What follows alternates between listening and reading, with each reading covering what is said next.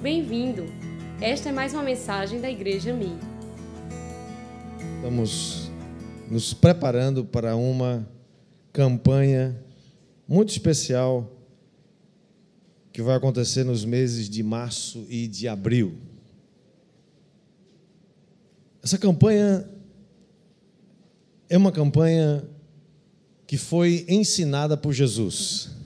Jesus planejou essa campanha dois mil anos atrás.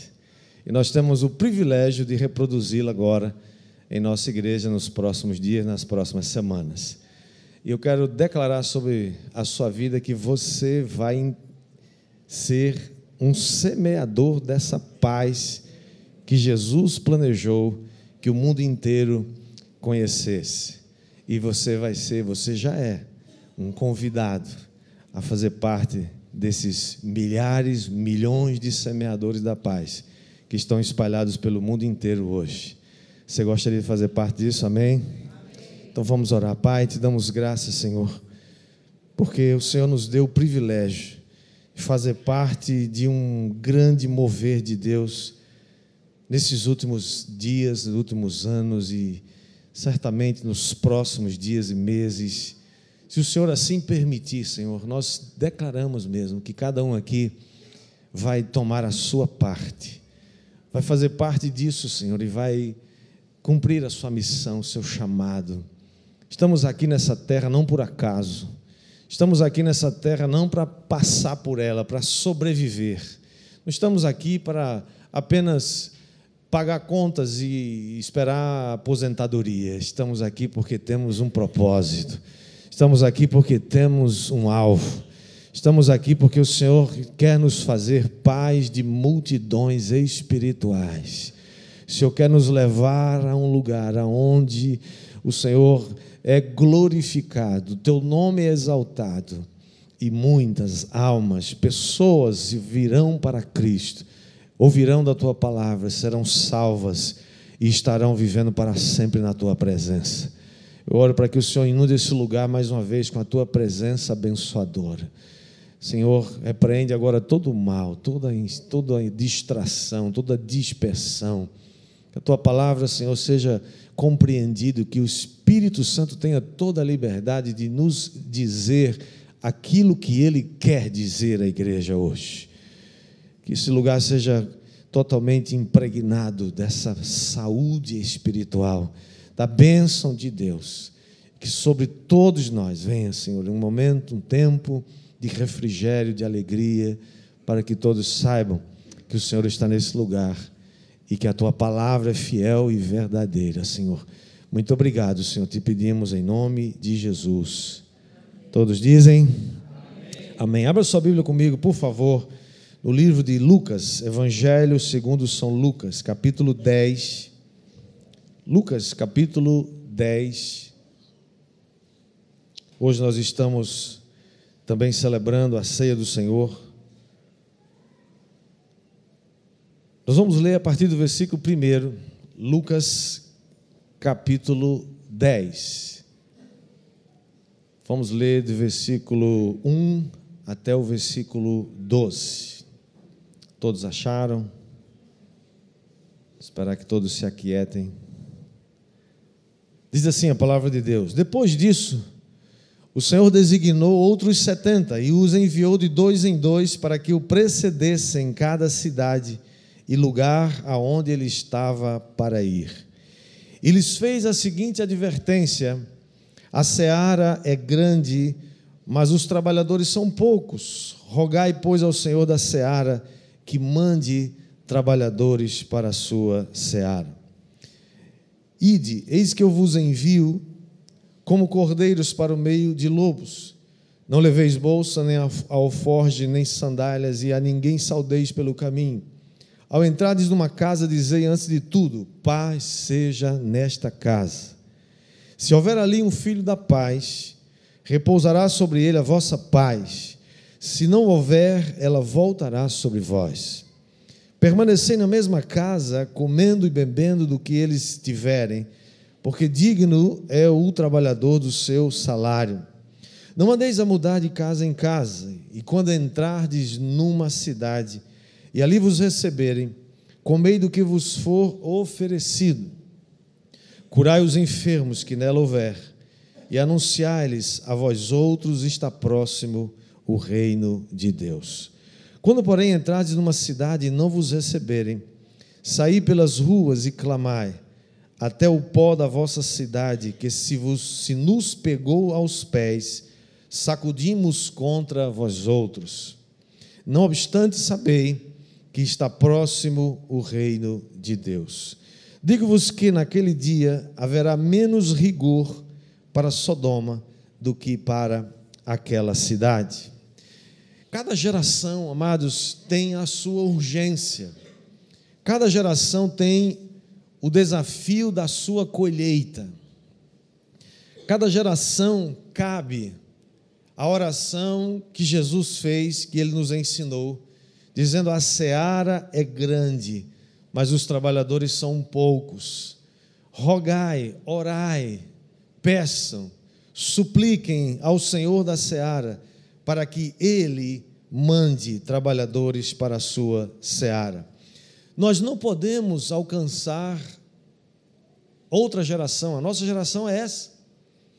Jesus planejou alcançar a sua geração, dois mil anos atrás.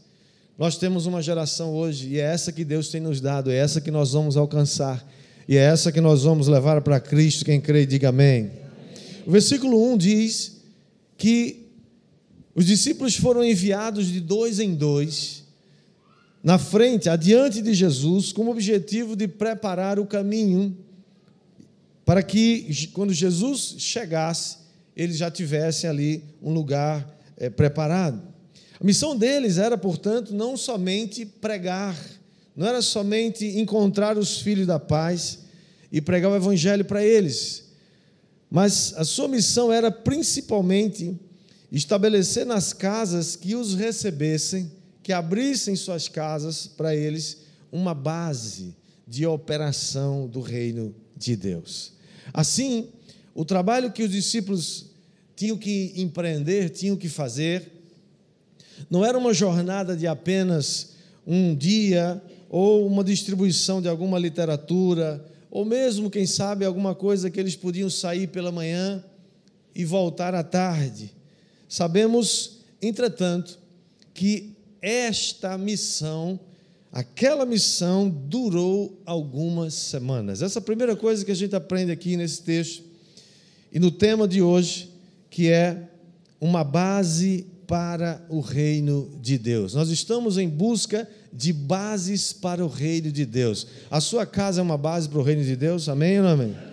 Estamos em busca de lugares que recebam a palavra de Deus, que estejam abertos para ouvir, receber e anunciar a palavra de Deus. Portanto, aquela missão, nós cremos que ela não foi apenas de um dia ou uma semana, ela deve ter durado semanas. As duplas, os dois discípulos, né? As duplas de dois, né? Pode falar assim, não? É redundância isso, é, doutor, não? As duplas de dois foram enviados para diversas cidades e aldeias onde Jesus estava para ir. Nesses lugares, eles deveriam então encontrar essa casa e nela permanecer por um tempo. Não sabemos exatamente morando com aquele pessoal, mas trabalhando ali com eles, dando atenção a eles. Imagine que isso deve ter demorado, porque se eram 70, eram 35 duplas. E se ao menos cada uma dessa dupla encontrou uma casa, que eles podiam até ter encontrado mais, mas vamos contar que cada um encontrou uma. Isso levaria pelo menos 35 dias se Jesus alcançasse uma casa por dia, até que Jesus tivesse passado em todas as casas. Ou seja, nós cremos que, muito provavelmente, Jesus deve ter levado aí uns dois meses para alcançar todas essas casas. Um outro indício de que provavelmente essa missão durou várias semanas é o fato de que o Senhor Jesus ordenou que cada dupla deveriam encontrar uma casa permanecer nela, comendo e bebendo do que lhes fosse oferecido, como está no versículo 7 do capítulo 10 de Lucas que lemos, que diz: Permanecei na mesma casa, comendo, bebendo do que eles tiverem, porque digno é o trabalhador do seu salário, e não andeis a mudar de casa em casa. Na verdade, irmãos, o objetivo principal dessa tarefa, dessa missão, era estabelecer um relacionamento profundo. Irmãos, essa é a primeira coisa que nós, como cristãos, hoje precisamos entender, e mais ainda no nosso tempo. O principal vetor de evangelismo, de compartilhar da fé, das coisas de Deus, precisa ser entendido que hoje é o relacionamento, é a partir de relacionamentos que a gente faz isso. Passou aquele tempo da gente fazer aquelas campanhas, né, que vai para a rua e pega lá o microfone e faz o trio elétrico e não sei o quê. E não estou dizendo que isso não, é, não deve ser feito, estou dizendo que hoje, muito mais do que naquela época ainda, o, o Evangelho vai ser compartilhado através de relacionamentos que você intencionalmente começa a desenvolver com seus amigos, com seus familiares, com seus vizinhos, com pessoas que você conhece. Um relacionamento profundo, ao ponto dela, dessa pessoa abrir a sua casa para receber você e por um tempo convivendo ali com aquelas pessoas, preparando um lugar para hospedar Jesus, preparando um lugar para que quando ele chegasse, obviamente, ser uma base, se transformar num lugar, numa base onde Jesus pudesse não só pregar a palavra, mas ele também pudesse praticar e fazer ali os milagres, os prodígios que ele sempre fazia aonde ele ia. Portanto, essa é a primeira coisa que nós aprendemos aqui. Aquela missão durou algumas semanas. A segunda coisa que a gente aprende aqui com Jesus, com essa estratégia da casa da paz, é que ao encontrar um filho da paz, os discípulos deveriam operar em três propósitos. Essa é uma maneira, irmãos, que nós precisamos aprender com esses discípulos. Veja, eles tinham uma abordagem muito, muito simples. Eles deveriam trabalhar em, nesses três vetores. Primeiro, estabelecer um vínculo de amizade. Como eu falei, primeiro, relacionamento, busca de um relacionamento pessoal profundo, de amizade. E eles deveriam fazer uma coisa: primeiro, declarar sobre aquela pessoa, sobre aquela casa, paz. Primeira coisa que a gente precisa dizer para as pessoas é: Deus é paz na sua vida, Jesus é o príncipe da paz. Você declara paz, você abençoa. Irmãos, teve um tempo que a gente, os crentes eram conhecidos como aqueles que chegavam para a gente para dizer assim: ou você aceita Jesus ou vai para o inferno de cabeça para baixo. Né? É, é, claro que Jesus vai, Deus vai julgar todas as coisas um dia, mas não é essa abordagem que Jesus ensinou para os discípulos. Você tem que chegar para as pessoas e falar da paz que você tem, da paz que você recebeu. Você recebeu paz? Jesus é o príncipe da paz, ele vive em você? Então você precisa, primeira coisa, declare paz, abençoe, abençoe essas pessoas. Jesus disse no versículo 5: ele diz: Ao entrardes numa casa, dizei, antes de tudo, paz seja nessa casa. Que coisa linda é você começar a espalhar a paz que você tem dentro de você, e aonde você chega, você pisa e ali você derrama paz, abençoa com paz aquele ambiente. Lugar de confusão vai ter paz.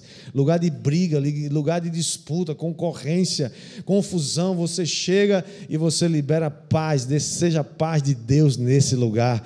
E Jesus vai fazer porque você chegou com Jesus ali. Quem crê, diga amém.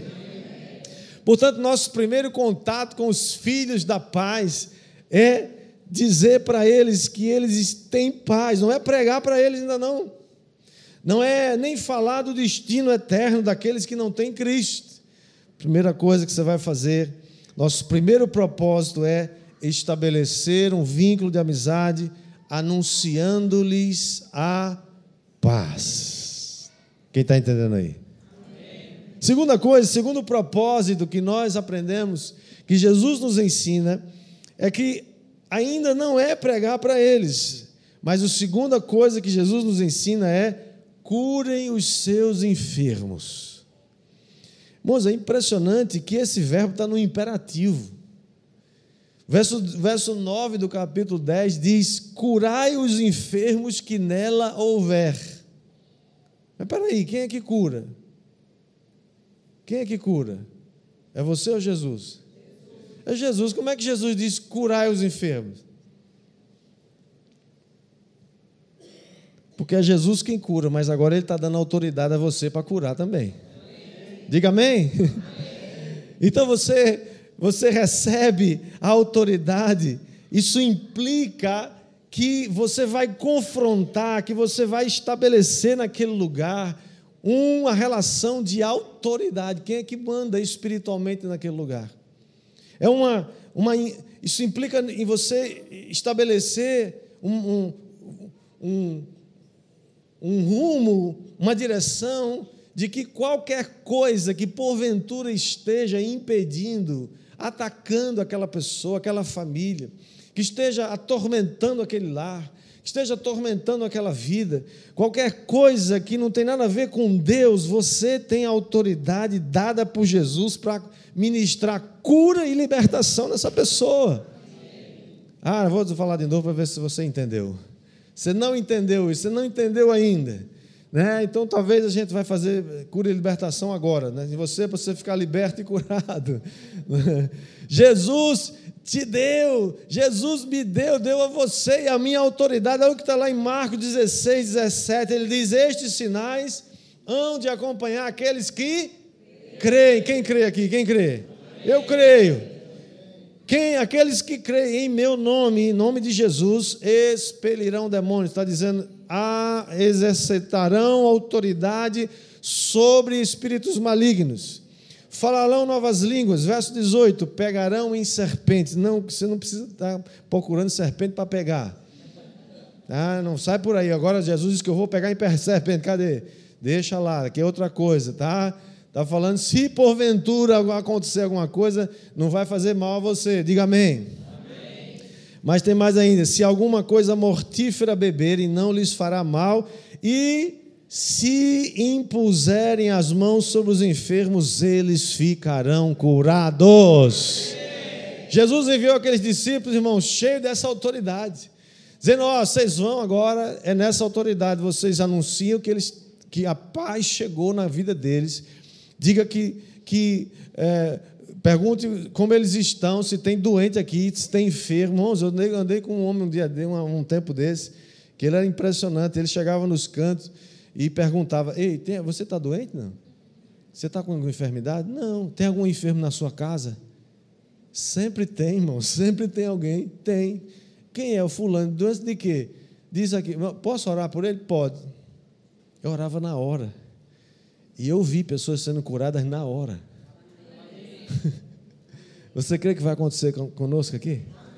Você crê ou não crê? Eu creio, eu creio. Eu creio porque Jesus é o mesmo. Sim ou não, gente? Jesus é o mesmo ou não é? Então vai acontecer em nome de Jesus. Depois que você declara paz naquela casa, você cura os seus enfermos. Você ora, vai a hora. Ah, mas se não acontecer nada? Por isso que a gente muitas vezes não ora. Ah, vai que eu oro e não acontece nada. E daí? Se não acontecer, não aconteceu. A última, a última coisa que, que, que pode acontecer, é, é, aliás, o que pode acontecer é a pessoa ser curada. Ela não ser curada, ela já está. Não é? O não você já tem. Imporão, imporão as mãos sobre os enfermos e eles serão curados. Irmãos, impõe as mãos, não importa. Posso orar? Ou pode? Ore, ore. Então, depois que você declara paz naquela casa, você cura os enfermos. A terceira coisa, o terceiro propósito que nós temos quando chegamos na casa de alguém ou na vida de alguém, aí sim, em terceiro lugar, é proclamar que o reino de Deus chegou naquela casa com poder. Você é o anunciante, você é o que vai anunciar as boas novas de alegria. O reino de Deus chegou. Somente depois que você ministrou paz naquela casa, depois que você curou aqueles enfermos, então aí você vai dizer para eles que o reino de Deus chegou. O verso 9 ainda, o finalzinho diz: "E anunciai-lhes, depois de curar os enfermos, a vós outros, está próximo o reino de Deus." Irmãos, quando o reino de Deus é estabelecido num lugar, ou numa casa, termina, cessa, acaba o domínio de Satanás ali. Eu vou dizer de novo, peraí, vou dizer de novo. Me ajuda a pregar hoje, me ajuda a pregar, gente. Eu estou dizendo, vou, escuta, preste atenção, preste atenção. Como é que eu vou dizer isso, meu Deus?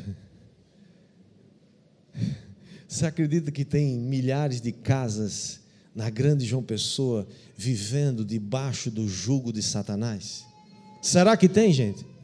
Tem ou não tem? Tem. tem. Muitas. Muita gente vivendo debaixo do jugo de Satanás. Tem muita gente vivendo escrava de Satanás.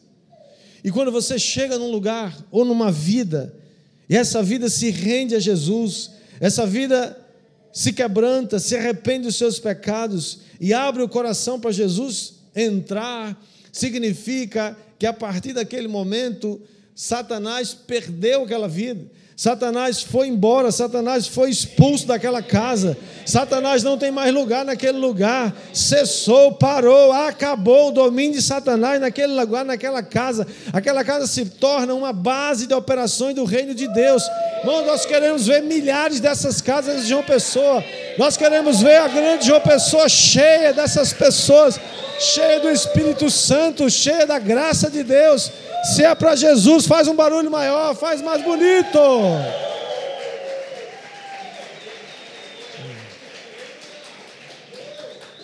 Esse é o nosso alvo nos próximos meses. A partir da segunda semana de março, no dia, do dia 12 de março, na terça-feira do nosso Tadel, nós vamos ter aqui o culto do envio. Todas as duplas serão ungidas aqui, nós vamos ungir todo mundo e vamos declarar que elas vão sair cheias do poder de Deus e vamos se espalhar em João Pessoa, porque a partir dessa semana, a partir do dia 12 de março, nós estaremos então se espalhando por João Pessoa, pela grande João Pessoa, e eu creio em nome de Jesus que nós alcançaremos o nosso alvo. Quem crê comigo, diga amém. Portanto, esse é o nosso alvo nos próximos meses: sair e encontrar os filhos da paz, aqueles que vão abrir seu coração, sua casa, para estabelecer ali um relacionamento de amizade, de fé, e nós cremos, irmãos, que teremos um grande avivamento de salvação. Porque se você está salvo, você sabe que você está salvo, e você não faz nada para compartilhar essa salvação com alguém, eu pessoalmente duvido da sua salvação. Se você está salvo e acha que seu, seu passaporte está carimbado para o céu, e você não se incomoda e não se, e não se sensibiliza, não se compadece daqueles que estão indo para o inferno sem Jesus e sem salvação, muito provavelmente eu não sei para quem você se converteu, porque se um, um, verdadeiro cristão convertido sabe que existe céu e inferno, sabe que existe uma vida com Deus para sempre na presença dele e sabe que existe uma vida sem Deus para sempre fora da sua presença e que depois da morte segue-se o juízo, não tem mais chance nenhuma de salvação, então você vai fazer alguma coisa. Então você vai compartilhar sua fé com alguém.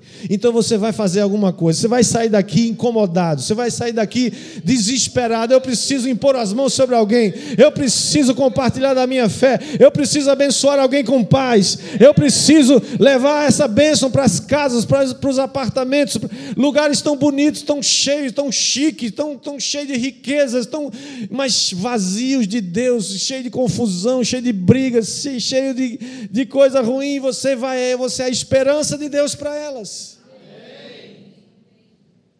Eu creio, mas eu creio. Centenas, milhares de novas bases de operação do reino de Deus serão levantadas em João Pessoa, na grande João Pessoa, no Brasil e no mundo inteiro. Quem crê, diga amém. Terceiro lugar, nós não precisamos, irmãos, de um grande conhecimento para fazer isso. Ah, pastor, eu não sei, eu não estudei, eu não conheço. É, sabe o que, que acontece, irmãos? A gente não tinha estudado ainda né, o que Jesus fez. Quando Jesus enviou aqueles, aqueles discípulos, eles não eram crente velho, não. Era tudo crente novinho. Tudo novo convertido. Qualquer crente, irmãos, em Jesus, que tenha tido um encontro com Deus, está apto para fazer, desde que tenha disposição para fazer isso. Aqueles 70 eram todos novos convertidos, todos eles. Jesus os desafiou mais ainda a irem sem nada. Versículo 4, Jesus diz: Não levem bolsa, não leve alforje, não leve sandálias e não saudeie ninguém pelo caminho. Eles foram desafiados aí sem recursos, sem fazer um, um seminário de 50 anos. Eles foram desafiados aí. Você teve uma experiência com Jesus? Jesus te salvou? Você recebeu paz no seu coração? Está na hora de você ir compartilhar isso. Foi isso que Jesus fez, foi isso que Jesus ensinou. Dependendo de Deus, e eles foram muito bem sucedidos. E disse mais ainda: e a ninguém saudeis pelo caminho. Jesus não estava fazendo a apologia da gente chata.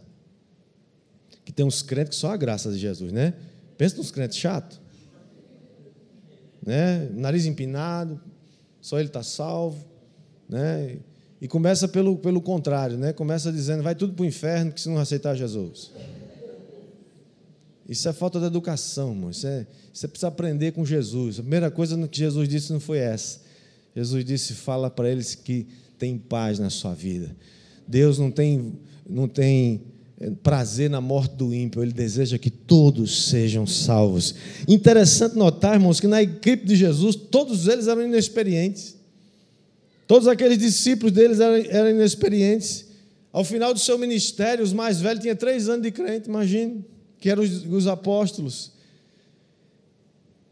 E eu creio também que até aquele momento nenhum deles tinha expulsado demônio, nenhum deles tinha ido impor, tinha é, curado enfermos, mas Jesus confiou neles e o Senhor foi com eles em espírito.